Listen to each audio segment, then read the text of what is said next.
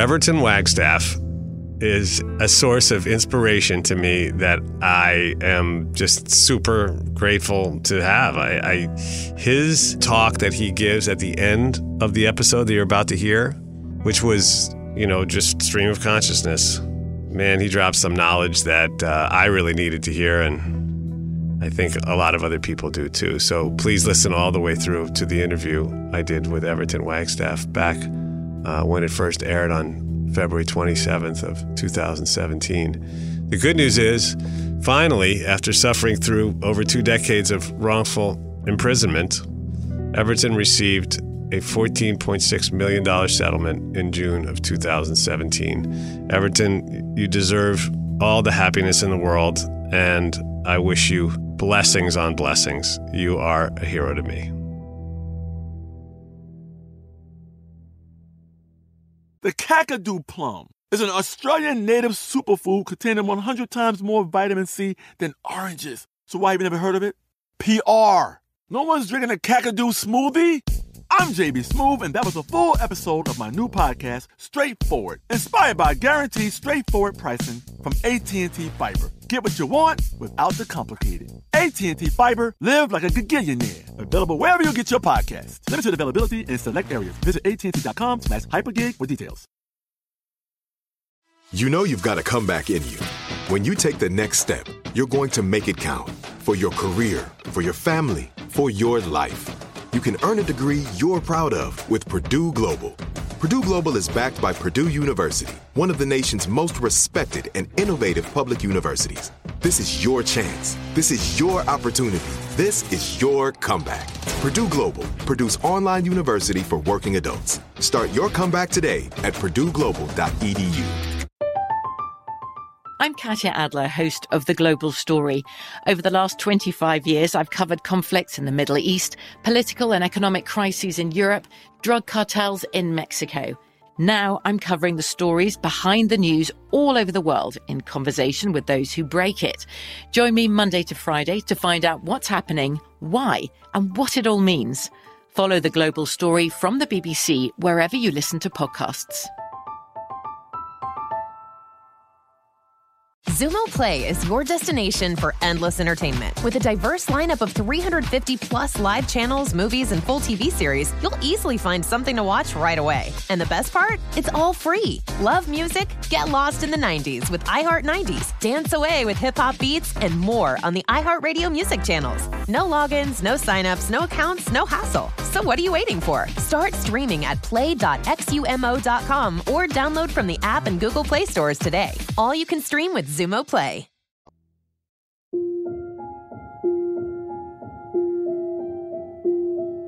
With the police banging on the door. Open up. The choice to be in that lineup was the last choice I made as a free man. A year later, I ended up right in the system. I'm going to be one of those people who everyone in the world is going to think is a monster or suspect is a monster for the rest of my life, and I'm just going to have to come to peace with that. Somebody was able to look at my picture in a database and say that I was somewhere where I definitely wasn't. I overheard three of the jailers discussing what part they might have to play in my hanging. They had been told that two prison officers would have to participate in my execution.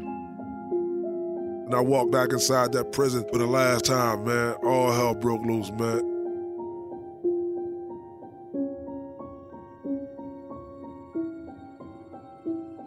In 1992, Everton Wagstaffe was arrested and charged with the kidnapping, rape, and murder of a 16 year old girl, Jennifer Negron, in Brooklyn, New York.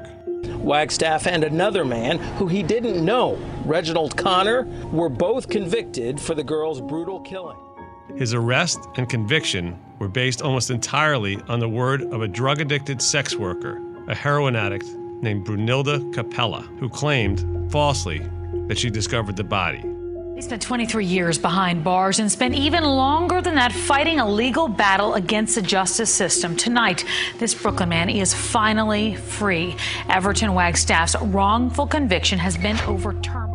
He ultimately served almost 23 years in prison and survived based on an incredible positive attitude and a will to live and persevere. He was exonerated in 2014, and he's here today. This is his story. I was so curious about coming to this country, America. A year later, I ended up right in the system. Welcome back to another episode of Wrongful Conviction with Jason Flom. Today's guest is the one and only Everton Wagstaffe. And you'll understand why I say the one and only after you get to hear his incredible story and his unique perspective and wonderful attitude about everything that he's been through and about the world in general. Everton, welcome to the show. Thank you for having me. So, Everton, we have a tradition here at Wrongful Conviction. We start at the beginning. Mm. And then we work through the whole story right to the present. Starting back at the beginning, you're originally from Jamaica, right? Yes. And not Jamaica Queens. No, Jamaica, actual Jamaican island, the uh, Jamaica right. island. Yeah, yeah, yeah. I know everybody's always giving you a hard time about the Jamaican bobsled team, but that wasn't you. That was some other guys. Yeah. Tell me about growing up in Jamaica, first of all. Did you have a happy life there? What was it like? Yeah, it was happy. I grew up with my grandparents. We pretty much have the basic necessities. We weren't like in need of anything, you know. Pretty much live off the land. Nothing to complain about. It was fairly fairly well. And you came here in your young 20s. What led you to make the decision to come to New York? It's a big change. Well, you know what? I've always heard about America. And I said, whoa, what, what's, you know, I was so curious about coming to this country. I've been seeing all these things. Had you ever been here before? No. You never been here and you just decided to move? Exactly. That's, that's pretty brave. and, you know, I was curious about here, but a year later, I ended up right in the system. I mean, unfortunately. Yeah, I mean that's a rude awakening, yes, like a very yes. it's not welcome to New York, right? exactly. The exactly. opposite of welcome exactly, to New York. Exactly, So so you were living in Brooklyn, right? When you got here? Yeah, I was living in Brooklyn. Uh, yeah. I reside in the Bronx with my mom, uh, you know, then I live on my own in Long Island with a former girlfriend. So you moved around a little bit. Yes, yes. And what were you doing to make a living while you were here in the beginning? Well, I used to do a little construction with my stepdad. He used to be one of those guys that helped with the Brooklyn Bridge. So you came to America in what year? Late 89, 90, early 90s. And a year later, everything went wrong. Everything went, went wrong, yeah. Which is a crazy story. I mean, there was a lot of crime in New York back then, and there was a lot of pressure on the police to solve crimes. Yes. And there was a terrible crime that happened at that time. A young girl, 16 year old girl, mm-hmm. was kidnapped, raped, and murdered. Mm-hmm. So naturally, there's going to be a lot of pressure on the cops to resolve this mm-hmm. and restore some faith or some calm to the community. Mm-hmm. And they ended up getting not only one wrong guy, but two wrong guys. They ended up getting you and another guy. Yes. And they managed to arrest and ultimately convict you without any physical evidence. Exactly. Which is, it's a crazy story. I mean, we hear so many crazy stories here on wrongful conviction. Take us through it. So, where were you? Did they come and kick in your door, or like how did how did you end up getting arrested? And and what were you thinking at the time? Actually, I was on a payphone in East New York, and a unmarked car came up and uh, took me off the phone and said that they uh, and said they was going to take me to the precinct to check something out. And that was it. I ended up getting interrogated for this crime. They asked me where I was between such and such a time. I told them I was nowhere in the area. I was in Long Island. And they keep saying that uh, they have a witness who can say that I committed a crime and so forth and so on. And I tell them that I didn't commit a crime, that they have the wrong person. So they had me in the prison from at least from about 12 or 11 in the afternoon until about 1 o'clock, 12, 1 o'clock midnight. So they put me on this lineup. They have this girl came in. I didn't know who it was at that time. Came in and they say I was identified as one of the person who committed the crime. You know, I was like, this is impossible. I didn't commit a crime. I didn't know these people. I was not in the era at the time. You guys say I was never in that era. At the time you were interrogated, did you have a lawyer or anybody else? No. And, no and, lawyer. Nothing. And so you're new in this country. Yes. And it's it's got to be totally bewildering and, and overwhelming. Did they threaten you? Well, they did make a lot of fun of I mean because I told them that I, I needed to speak to a lawyer, and they asked me who I want want me to get. They want me to get Jacoby and Meyers or something like that. for those of you, who, for those of you who aren't from New York, Jacoby and Meyers is sort of a punchline because they're always advertising on TV. anyway, that's why he brought it up. So, yeah, so they're so they're making fun of you. They're probably bored too because you're in there for 12 hours, right? So did they give you anything to eat or drink or anything no. like that? So you're just sitting in this room for 12 hours. Yes. They're coming in and out and the typical interrogation. Yes. No videotaping, no Nothing, nothing. nothing. But you didn't admit to anything. No. You know, I wouldn't admit to something I didn't do. No. And ultimately, the whole situation got really surreal, right? Because they were so desperate, it seems like, in retrospect, to get a conviction that they went to pretty extraordinary lengths to frame you. And talk to me about the other guy who was convicted at the time. Oh, his name was Reginald O'Connor. I actually didn't know Reginald O'Connor. We were never friends, never hang out or anything like that. They pretty much put us together. So, Reginald Connor was your co defendant Yes. in the trial. He also was convicted. Mm-hmm. I was wondering whether you guys had even known each other, but no, it was just random. Were you in jail awaiting trial? Were you out on bail I was in jail in Rikers Island. in Rikers Island? Yes. That's a hell of a place to be in jail. was it as bad back then as it is now?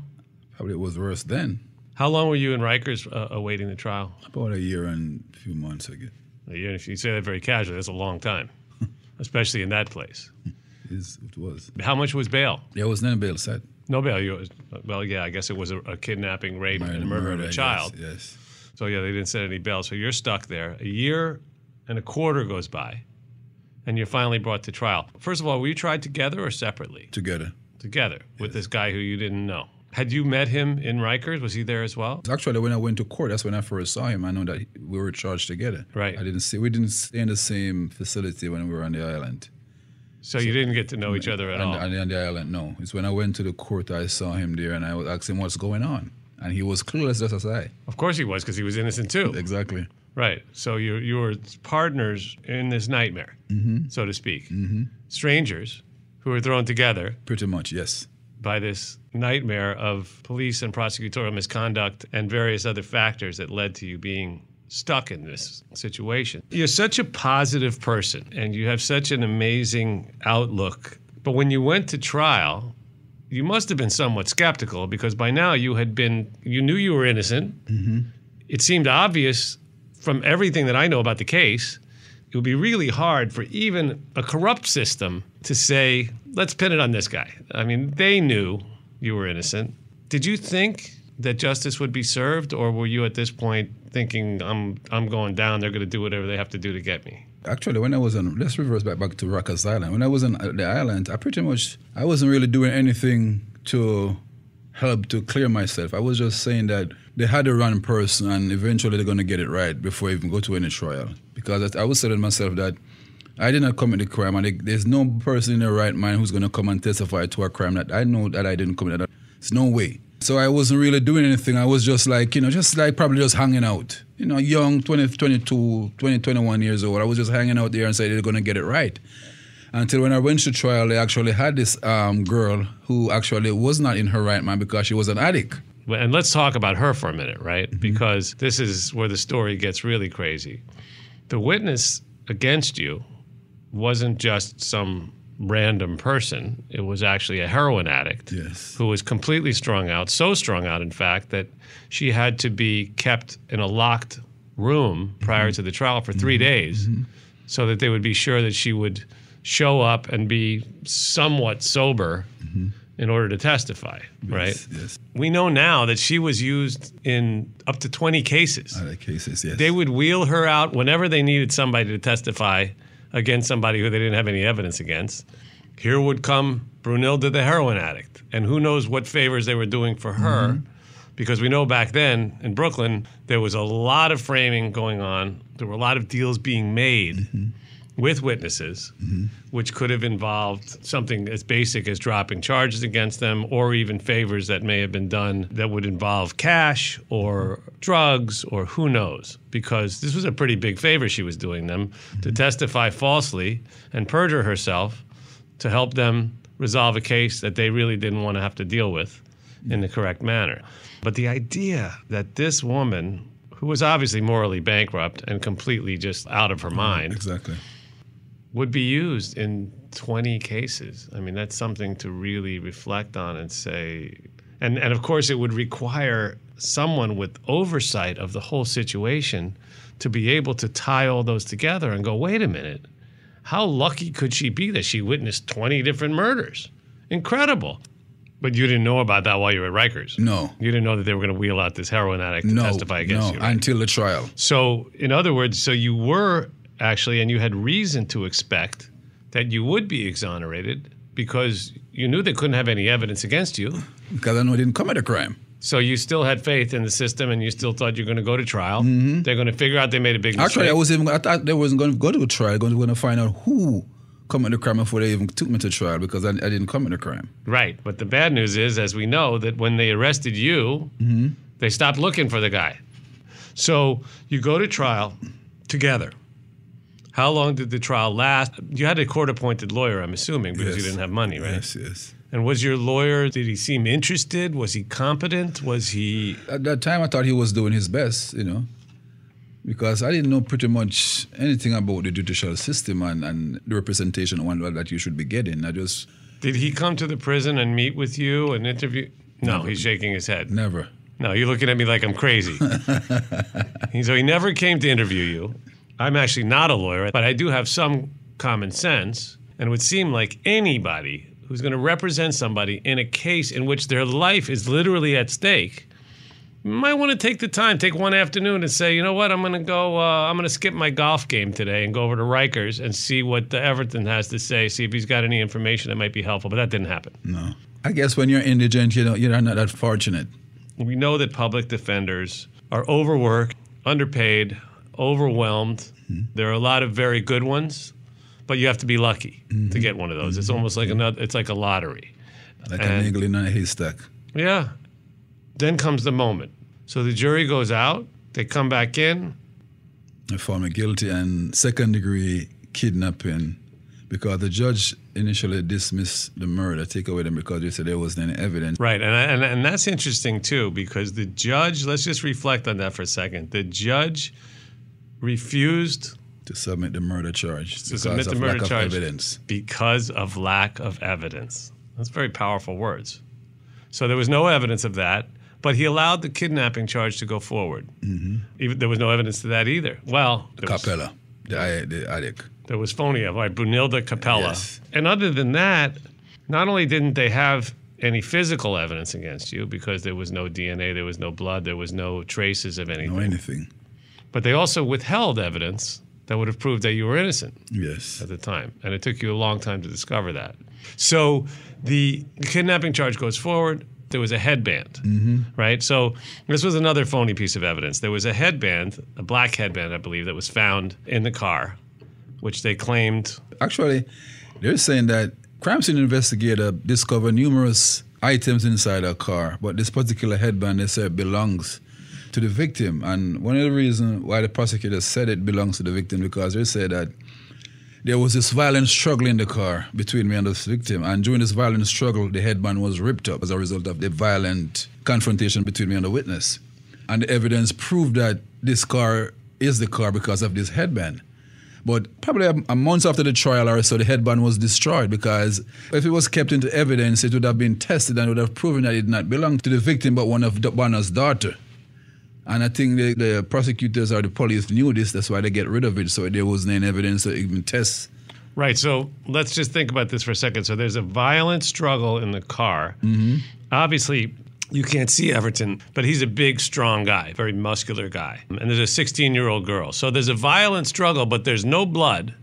There's no physical evidence. No here. But there's a headband. A headband. That's all that happened That's with this all violent struggle. right? exactly. So you have to suspend a lot of disbelief to get to that point. But furthermore, going off of what you said, later on it was discovered that the owner of the car, the same person who said that the car had been at the church service until 5:30 in the morning, in which case it would have been impossible for this car to be used in the mm-hmm. crime at the time that the only witness said that it was. Mm-hmm.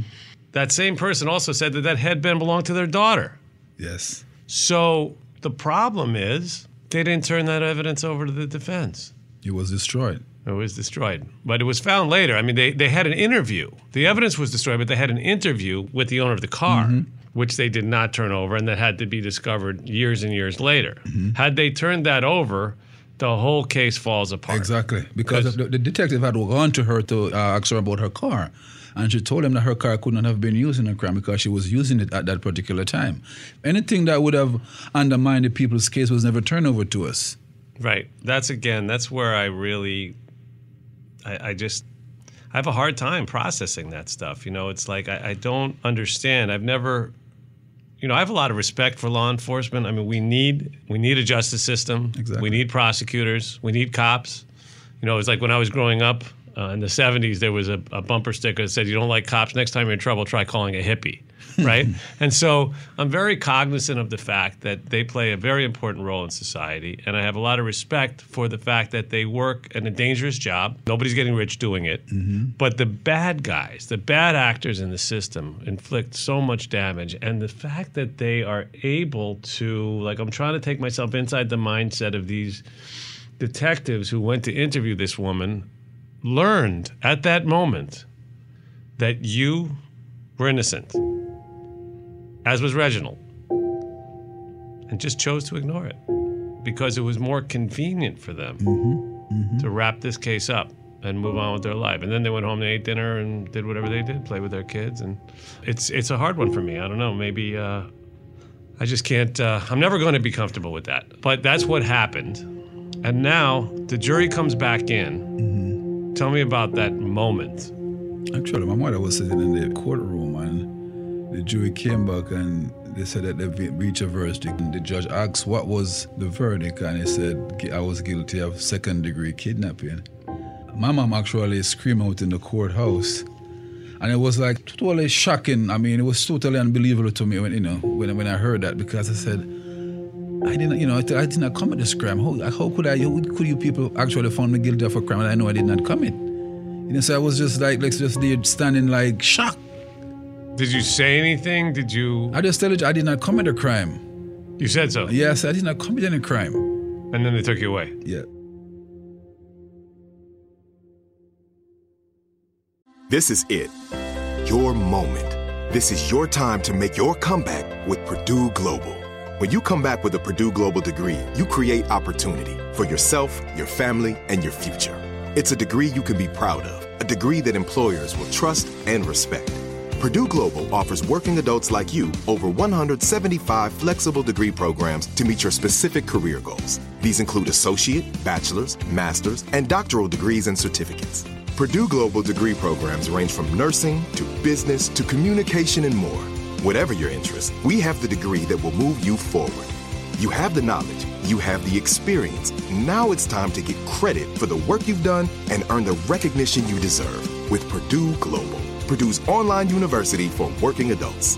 You know you're worth it. We do too. So don't wait another second to get the degree that will take your career to the next level. Start your comeback today at purdueglobal.edu. I'm Katya Adler, host of The Global Story. Over the last 25 years, I've covered conflicts in the Middle East, political and economic crises in Europe, drug cartels in Mexico. Now I'm covering the stories behind the news all over the world in conversation with those who break it. Join me Monday to Friday to find out what's happening, why, and what it all means. Follow The Global Story from the BBC wherever you listen to podcasts. Xumo Play is your destination for endless entertainment. With a diverse lineup of 350 plus live channels, movies, and full TV series, you'll easily find something to watch right away. And the best part? It's all free. Love music? Get lost in the 90s with iHeart 90s, dance away with hip hop beats, and more on the iHeartRadio music channels. No logins, no signups, no accounts, no hassle. So what are you waiting for? Start streaming at play.xumo.com or download from the app and Google Play stores today. All you can stream with Xumo Play. Become a part of the fast growing health and wellness industry with an education from Trinity School of Natural Health. Trinity graduates can empower their communities through natural health principles and techniques, whether they go into practice to guide others toward their wellness goals or open a store to sell their favorite health products. Trinity grads are equipped to change lives. With 19 online programs and flexibility to fit your busy schedule, including the popular Certified Natural Health Professional, you can get the training that helps you turn your passion into a career. And here's the best part you can earn the certification in less than a year. From herbology to naturopathy and health coaching, Trinity allows you to make a meaningful difference by helping others live healthier, happier lives. Don't wait any longer to pursue your passion for natural health. Enroll today at trinityschool.org. That's trinityschool.org.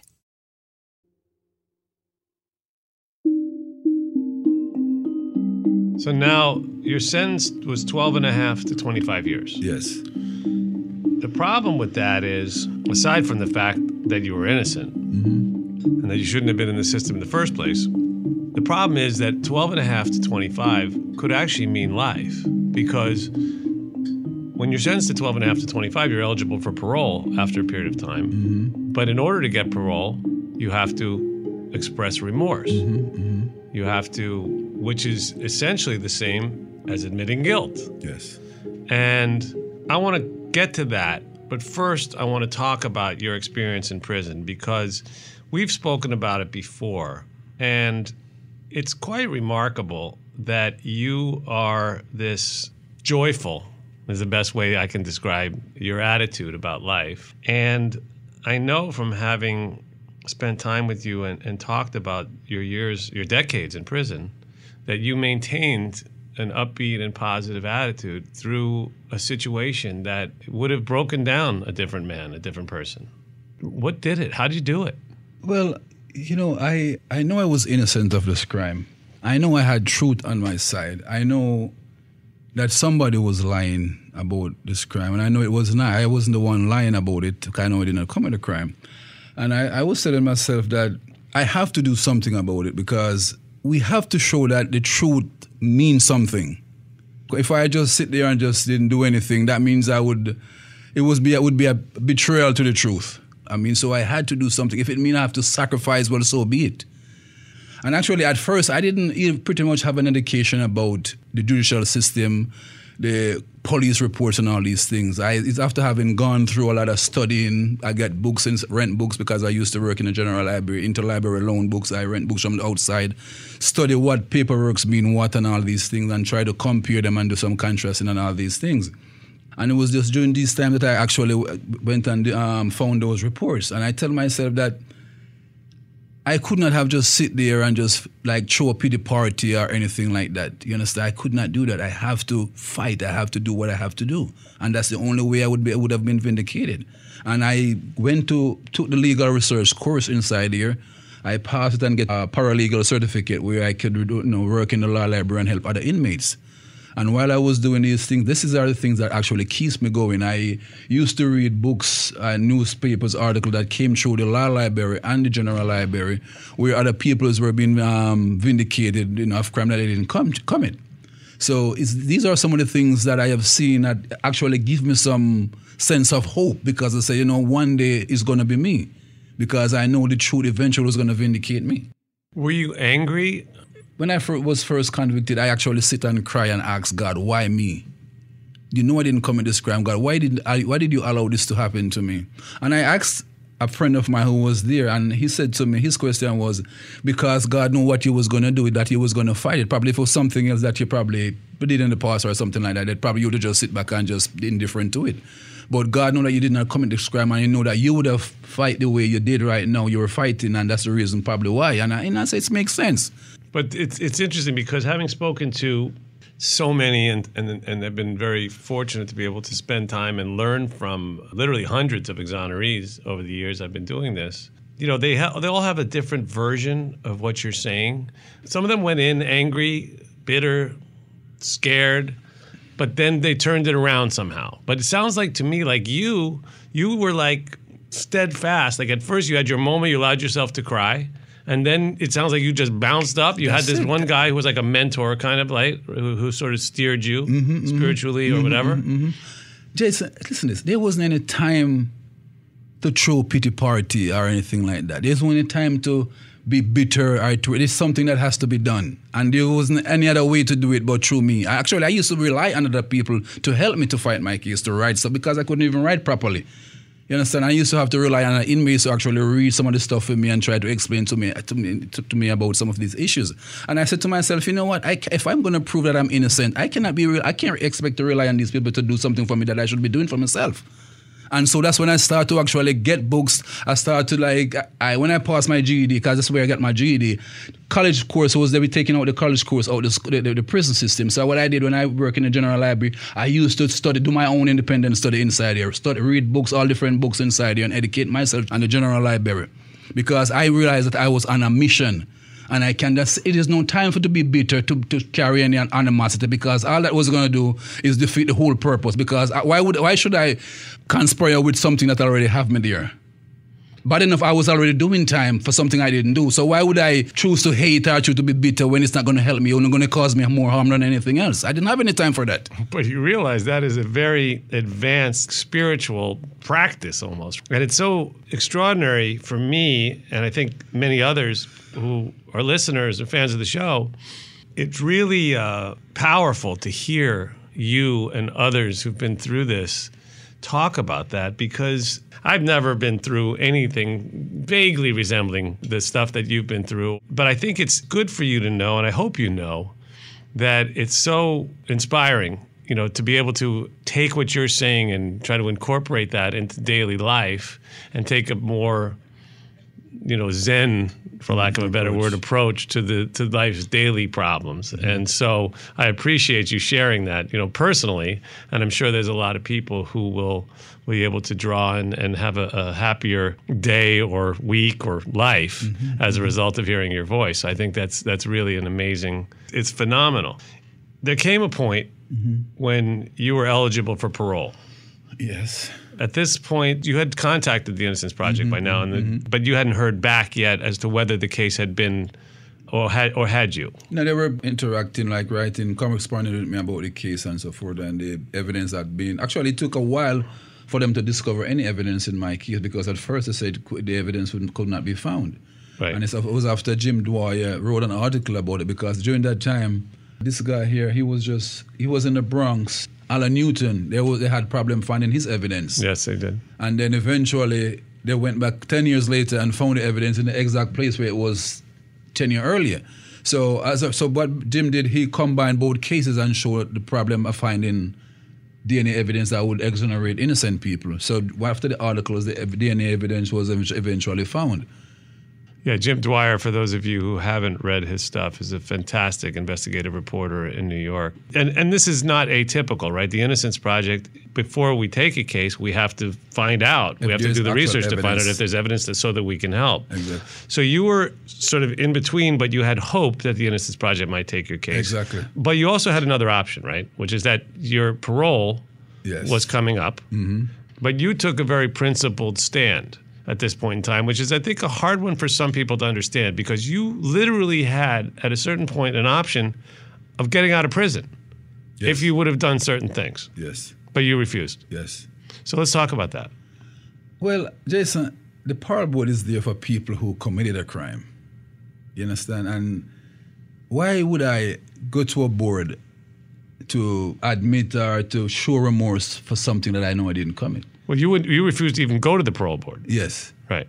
And that's again, that's a that's a heavy thing. I think for a lot of you know, for me, it's amazing because people would think, well, you got to get out of prison. I got to get out of here, right? But you were not going to do that. You were not going to admit to really a brutal, terrible crime. Exactly, and then that would just subject me to register as a sex offender. And not only that, but I would be dictated when and where to go and when to go to bed or when to sleep or something like that.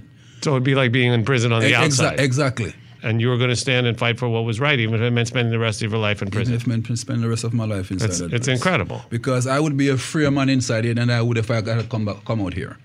Yeah, so it's almost like a double penalty. But Reginald chose to take the other option. Yes. And I and I can certainly, as I said, I can relate to that. I, I think it's it's almost like a Sophie's choice, right? You mm-hmm. have two options and they're both bad. One is you admit guilt in essence. Well, I don't think Reggie actually admit guilt because his lawyer had written paperwork to the board professing his innocence, proclaiming his innocence and everything. Right. So I, I guess that's play a factor in his release too in 2004.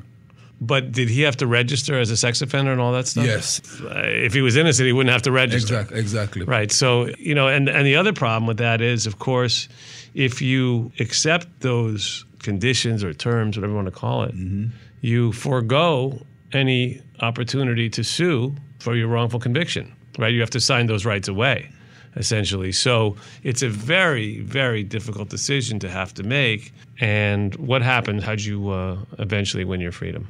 Conditional release came up for me to, to be released. This is when you, all you had to do was just sign a paper and walk out. But again, that would have subjected me to register again as a sex offender.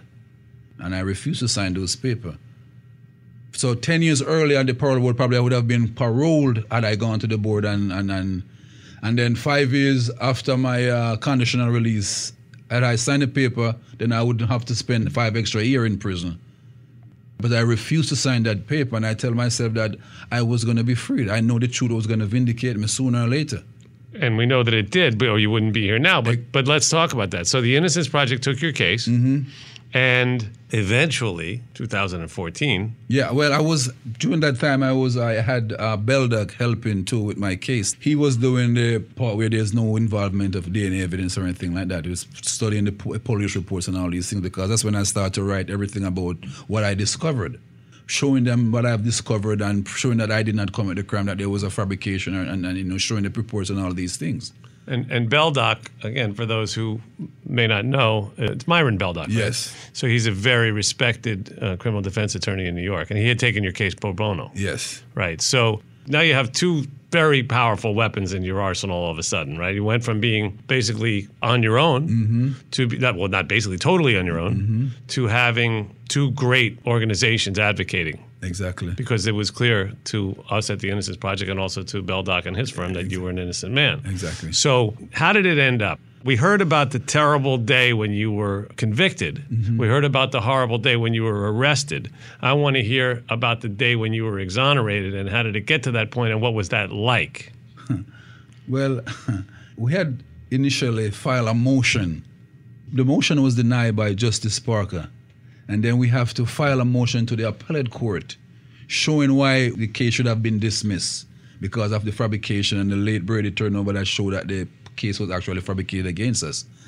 So the, the second department looked over the case, took them like six months, six about six months, and they came back and and not only did they dismiss their conviction, but they also dismissed the evidence, the um, indictments against us, showing that the the, the report that should have been turned over to us at trial was never turned over, and that would show that the detectives and the witness was not forthright with their allegation. They pretty much fabricate the whole thing. They did. I mean, not even pretty much. Yeah, they just straight fabricated, the whole thing. So I normally call Kim. She was a former correctional officer. She played a pivotal part in my case because she used to help with like getting information to the lawyers and so forth. Like nothing that would jeopardize her job or anything like that. I called a family member and they told me that there was a decision. Right. And I at first I didn't know. They were hysterical, like crying on the phone and everything. And I, I actually uh, I didn't even know how to feel anymore. I, I just like good. Like you guys can cry. Let me look over the decision and everything and read over. I should have been like happy, like excited and everything like that. But there was no sense of excitement because again, earlier of what the, the lower court did. Because here is it, my hope was all the way up to the ceiling. And they just knock it all the way down. But that doesn't stop me from from hoping. But this family member, who was it? Was it your was it your mom or uh, uh, an uncle or who who, who was it that you spoke to? Well, it was a Kim, uh, the former correction officer that was there. I, I spoke to her. By then, she had already retired from her job. So, did you believe it?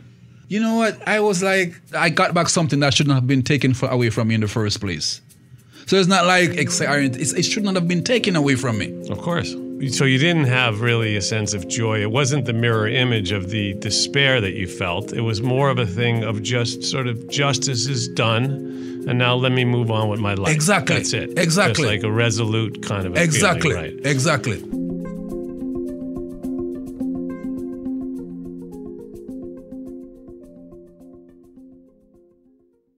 This is it. Your moment. This is your time to make your comeback with Purdue Global. When you come back with a Purdue Global degree, you create opportunity for yourself, your family, and your future. It's a degree you can be proud of, a degree that employers will trust and respect.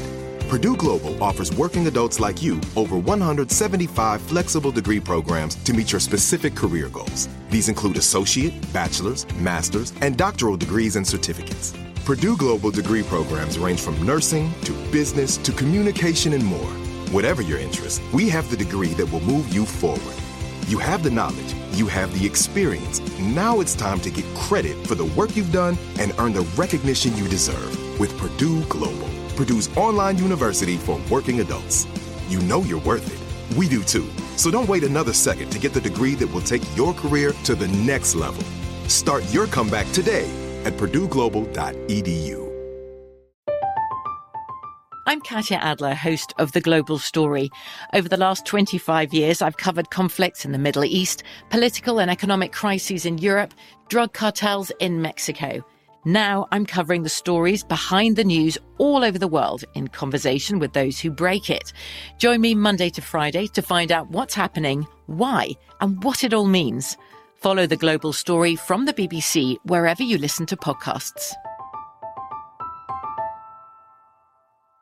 Xumo Play is your destination for endless entertainment. With a diverse lineup of 350 plus live channels, movies, and full TV series, you'll easily find something to watch right away. And the best part? It's all free. Love music? Get lost in the 90s with iHeart 90s, dance away with hip hop beats, and more on the iHeartRadio music channels. No logins, no signups, no accounts, no hassle. So what are you waiting for? Start streaming at play.xumo.com or download from the app and Google Play stores today. All you can stream with Xumo Play. Become a part of the fast growing health and wellness industry with an education from Trinity School of Natural Health. Trinity graduates can empower their communities through natural health principles and techniques, whether they go into practice to guide others toward their wellness goals or open a store to sell their favorite health products. Trinity grads are equipped to change lives. With 19 online programs and flexibility to fit your busy schedule, including the popular Certified Natural Health Professional, you can get the training that helps you turn your passion into a career. And here's the best part you can earn the certification in less than a year. From herbology to naturopathy and health coaching, Trinity allows you to make a meaningful difference by helping others live healthier, happier lives. Don't wait any longer to pursue your passion for natural health. Enroll today at trinityschool.org. That's trinityschool.org.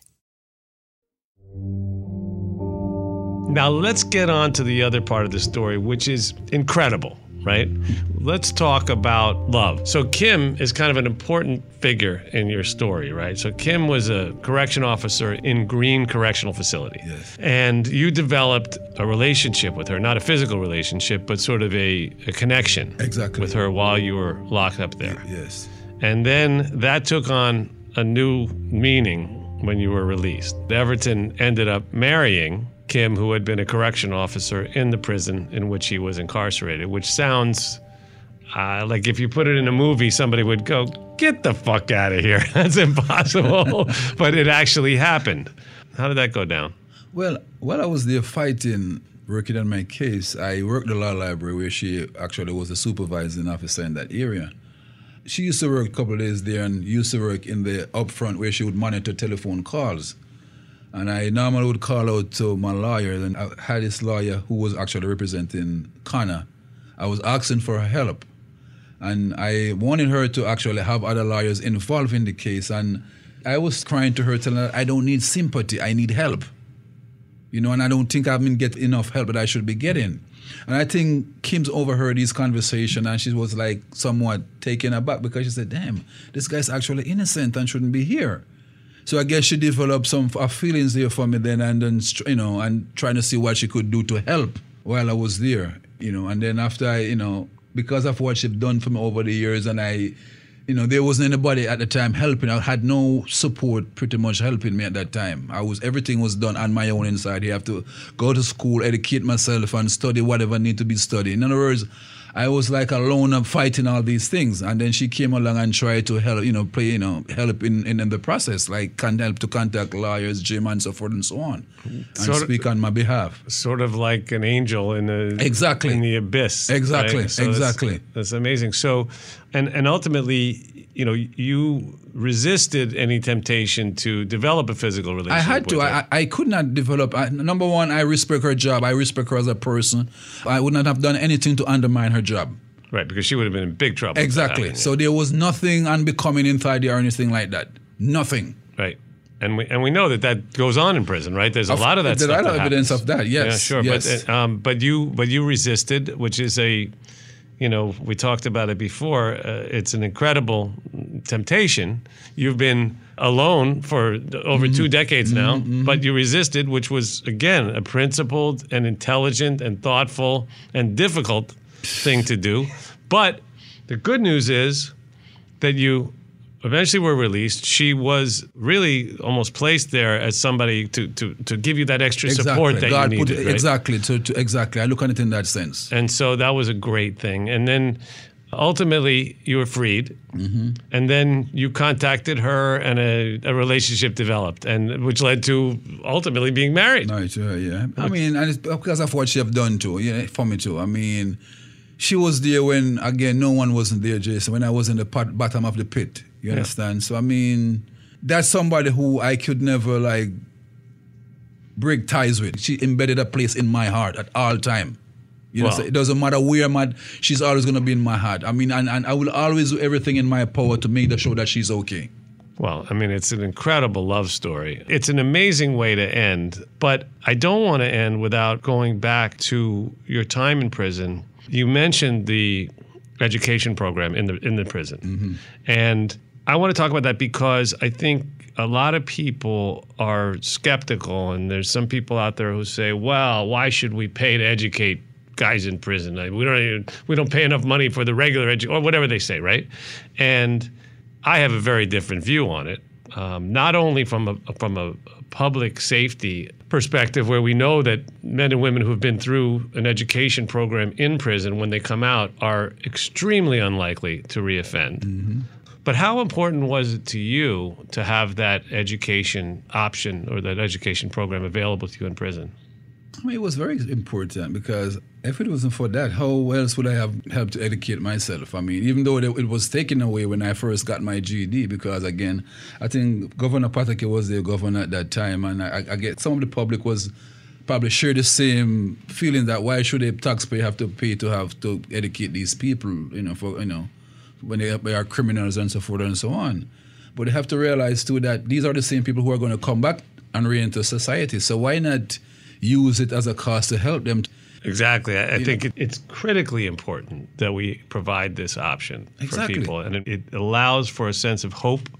And I know this from having spoken to other exonerees who've been through it. I mean, even Jeff Deskovic, who's been on the show, I mean, he said if not for that, he probably would have killed himself in prison because he had nothing else. I'm glad we brought that up. Now, we talked a bit earlier about the things that you derived your inspiration from mm-hmm. right? And you talked about some of the books and some of the teachings that allowed you, or that helped you, or that inspired you to keep a positive attitude and to be able to carry on day after day in this miserable place with the loneliness and the frustration and the and the you know all the other terrible things that come with being in a maximum security prison. It was really the books that did it, wasn't it? Well, a lot of books did it, and plus, I know that I want to be of help to life, to humanity as a whole, and um, I know I could not just sit there and just focus exclusively on my case. What can I do in the meantime while I was working on my case? It was something that I had to do. I couldn't just like make it be my number one. So I have to say, you know what? During that case, I, I read, especially Man's Search for Meaning by Viktor Frankl. Viktor Frankl made a reference that it wasn't the condition that kills him, but the lack of hope. And I have experienced the same thing inside that place where I was because I've seen a lot of guys inside here, Jason. I mean, a lot of guys just like, after being hit so many times at the board, just gave up and their system just started to fight against them. They have to be put on medication. Some of them just check into um, hospital ward and they they just went down and just out. I've experienced so many times. I've experienced this particular guy whose very own immune system, Jason, eats away at his own body because of lack of hope. I haven't been hit so many times at the board. And I was so privileged to spoke, speak to that guy one day in the library and explain to him that and give, tell him my situation and how I will never give up hope and I never, even despite it being um, hit so many times, at the, denied so many times at the parole board, not to give up hope, to keep fighting, keep fighting because eventually you will be released. And like actually a few, uh, probably a year or so later, he was actually um, released. Wow. You know, it's serious. I mean, I, and these are some of the things that I have seen, and, and as a result, I told myself, um, Jason, that I could not sit there and feel any pity for, despite of what happened to me, despite of the denial at times from the other courts and, and everything. I did not allow that to, to stop me. At first, at, at, at first, yes, I feel a little down when I first get hit on something like when I was denied and all these things, but I didn't dwell on it, um, Jason. The problem is a lot of us dwell too much.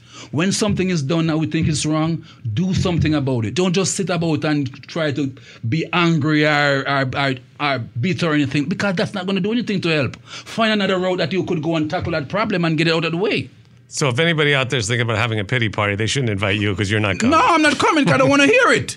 you're not coming. But no, that's amazing because you actually had a very profound effect on this man who was giving up hope, and you were able to I, sort of snap him back into reality. And then next thing you know, a year later, it's like a it's like a miracle. Exactly. And you know what? And that's the thing about working where I work because I work, I work both in the general library and the law library, and I was able to meet a lot of people who have been have gone to the board so many times and get hit at the board so many times and i have i was there to like just give them some hope like speak to them about listen look, look at my condition for example yeah. I mean, I didn't commit a crime. I'm here suffering as, as, if I did a crime. But at the same time, I'm not giving up hope because I know I will be vindicated one day. And the same thing, that principle that I use to, to, to, to, to help me to do to maintain my my my mind and my sanity inside, you can use the same principle. And it doesn't have to be in prison. The same principle could be applied out here by anyone in any situation.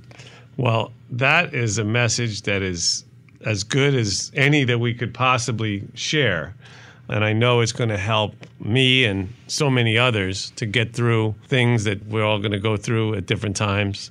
I do want to just give a quick plug because Everton has been doing some great work uh, helping at risk youth and working with them, but also going and doing public speaking as, as, on a professional basis.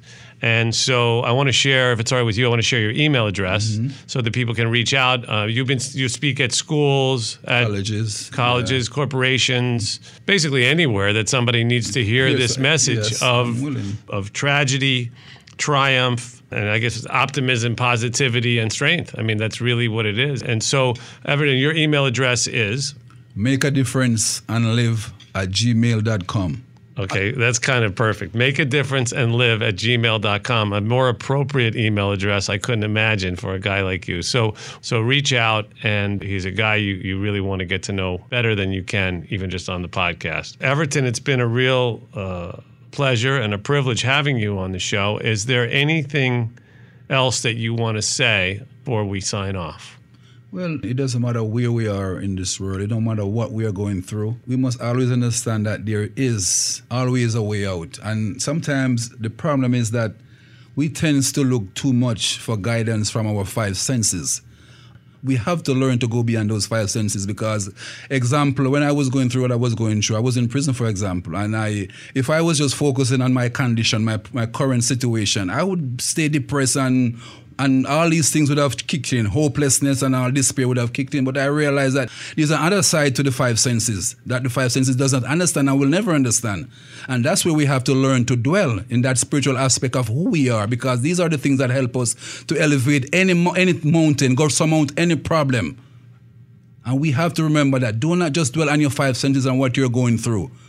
Don't focus on those senses. Of course, they're there, they're beneficial to us, but they're not the moving factor. They're not the determining factors in our life. They should be just a vehicle that determines that, that only take our take instruction from us, the spiritual side of who we are. Remember that. We have to know how to steer it and how to guide it. All right? I think that says it all. This has been a very inspiring episode of Wrongful Conviction, and it's all because of you. Everton, thank you again for being here. Thank you for having me. Wish you all the best, and I'm looking forward to seeing you and, and watching you do more and share more wisdom with everybody. I want to. Thank you. Don't forget to give us a fantastic review wherever you get your podcasts. It really helps. And I'm a proud donor to the Innocence Project, and I really hope you'll join me in supporting this very important cause and helping to prevent future wrongful convictions. Go to innocenceproject.org to learn how to donate and get involved. I'd like to thank our production team, Connor Hall and Kevin Wardis. The music in the show is by three time Oscar nominated composer J. Ralph. Be sure to follow us on Instagram at Wrongful Conviction and on Facebook at Wrongful Conviction Podcast. Wrongful Conviction with Jason Flom is a production of Lava for Good podcast in association with Signal Company Number One.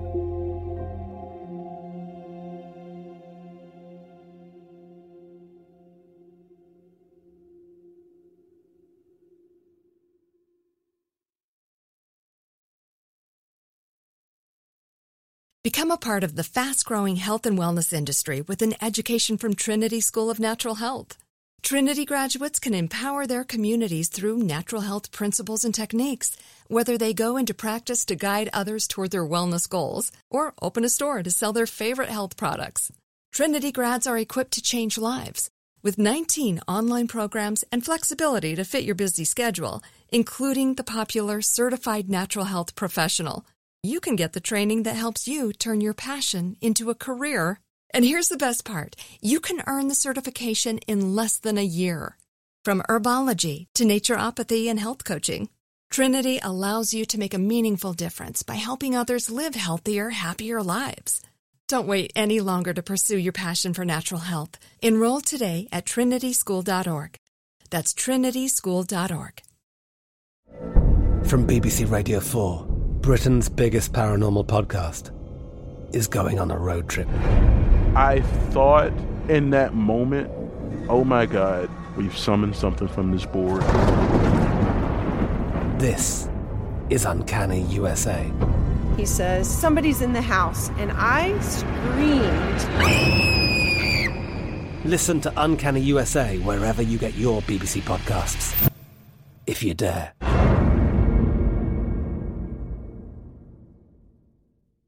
Xumo Play is your destination for endless entertainment. With a diverse lineup of 350 plus live channels, movies, and full TV series, you'll easily find something to watch right away. And the best part? It's all free. Love music? Get lost in the 90s with iHeart 90s, dance away with hip hop beats, and more on the iHeartRadio music channels. No logins, no signups, no accounts, no hassle. So what are you waiting for? Start streaming at play.xumo.com or download from the app and Google Play stores today. All you can stream with Xumo Play. Judy was boring. Hello. Then Judy discovered ChumbaCasino.com. It's my little escape. Now Judy's the life of the party. Oh, baby, Mama's bringing home the bacon. Whoa, take it easy, Judy. The Chumba life is for everybody. So go to ChumbaCasino.com and play over 100 casino style games. Join today and play for free for your chance to redeem some serious prizes. ChumbaCasino.com. No purchase necessary. Void where prohibited by law. 18 plus terms and conditions apply. See website for details.